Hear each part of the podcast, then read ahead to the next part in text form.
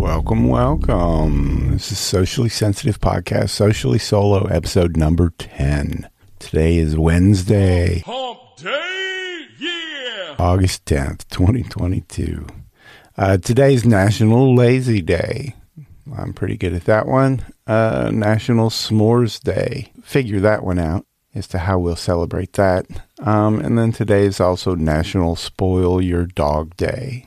I think that's an everyday holiday.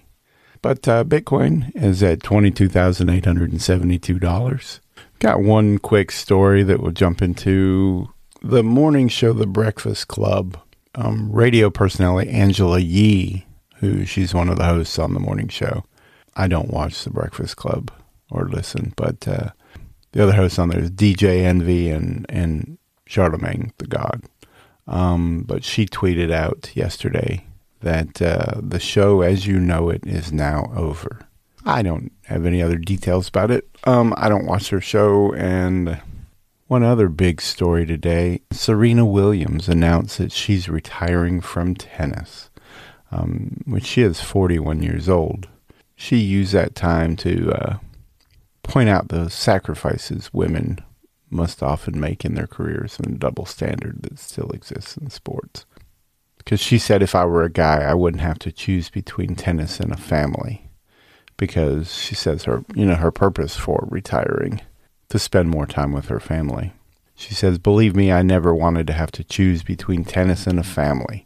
I don't think it's fair. If I were a guy, I wouldn't be writing this because I'd be out there playing and winning, while my f- wife was doing the physical labor of expanding our family." To me, what she's basically saying is if I were a guy, it would be acceptable for me to not spend any time with my family and only work on my career, which I don't think that attitude's acceptable either. You know, the truth is, uh, you know, most parents in this country don't have that luxury. Um, I saw a stat that among married couples with children in 2021, 62% of those families, both parents, were employed. So, and we know this isn't a financial decision for her. Not like we mentioned those families that they work both fam both parents work because they financially have to. Um, for her, it's not a financial decision. She's making a choice that you know she would prefer to be with her family instead of tennis. You know, I think that's something to be applauded. I think that's a great thing. Now she's talking about the physical demands of having another child um, because she's already had one child. She had uh, she was pregnant in 2017 um, when she won the Australian Open, and then you know then she was runner up the next year at Wimbledon in 2018. I don't know if she's talking about having a the physical demands on your body of having a child that it's you know not fair a man does or if she's talking about the the spending the time away from your family focusing on the career or that you know that you don't focus on your career and you spend your time with your family. I mean, all of it comes down to choices. But yeah, as far as physical, I mean, there's plenty of examples of female athletes who have children. Um, Olympic track star Nia Ali had a son, and then one and a half years later won silver medal at the 2016 Summer Olympics in Brazil. Jennie Finch gave birth to her first child in 2006, and she was back on the field six weeks later. And she was part of the, the softball team that won silver medal at the 2008 Olympics. Uh, road cyclist Kristin Armstrong. Um, she already had an Olympic gold medal, and then she retired to start a family in 2009. And then she had her son, and then returned um, to win gold three years later in 2012, and then won won gold again in 2016 at the Olympics. Back to Serena, I think it's. I mean, I think it's amazing she wants to uh, step away, and that's definitely a hard choice. I don't know if that's a male or female choice when you're. I, I mean, I understand that she thinks that society looks. I mean, I don't know if she's even thinking it's a societal thing. How, how are people going to look at her? For not spending time with her children and still having a career. If the argument is that it's acceptable for a man to abandon his family and not a woman. I don't think that the correction is to make it acceptable for both of them to spend less time with their family.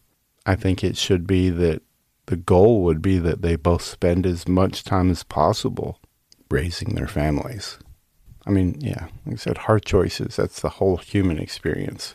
I mean, there's millions of men that would love to retire um, and spend time with their family that she has the opportunity to do now. I don't know.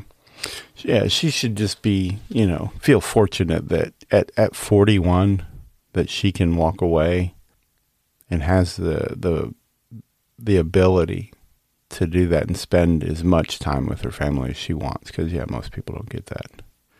Um, I, yeah i'm not sure how being a multimillionaire um, one of the best athletes ever um, how she could still spin that into victimhood. I don't know. Maybe i'm just missing her entire point because i don't understand. I don't know. Leave me a message. Let me know where i'm missing out one quick uh, other little story. It's uh, trending today is hashtag delete Facebook. There's a story that came out that Facebook gave um, Nebraska police um, a teenager's DMs so they could prosecute her for having an abortion.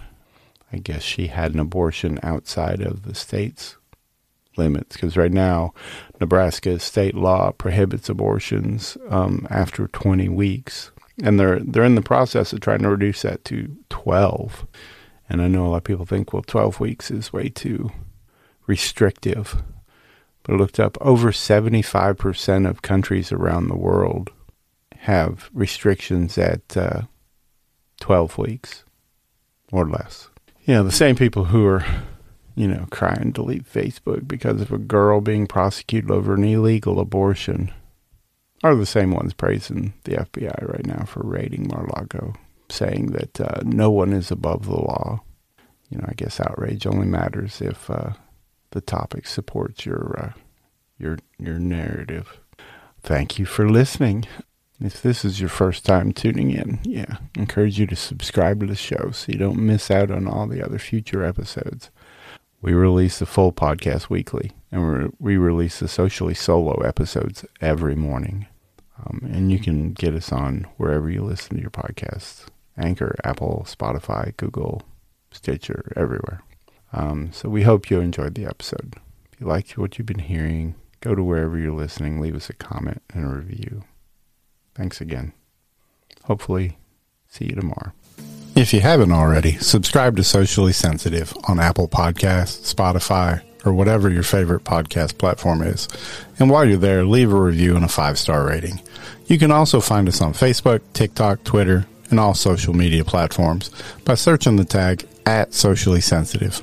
Also, check out our website, sociallysensitive.com, and grab some officially licensed products.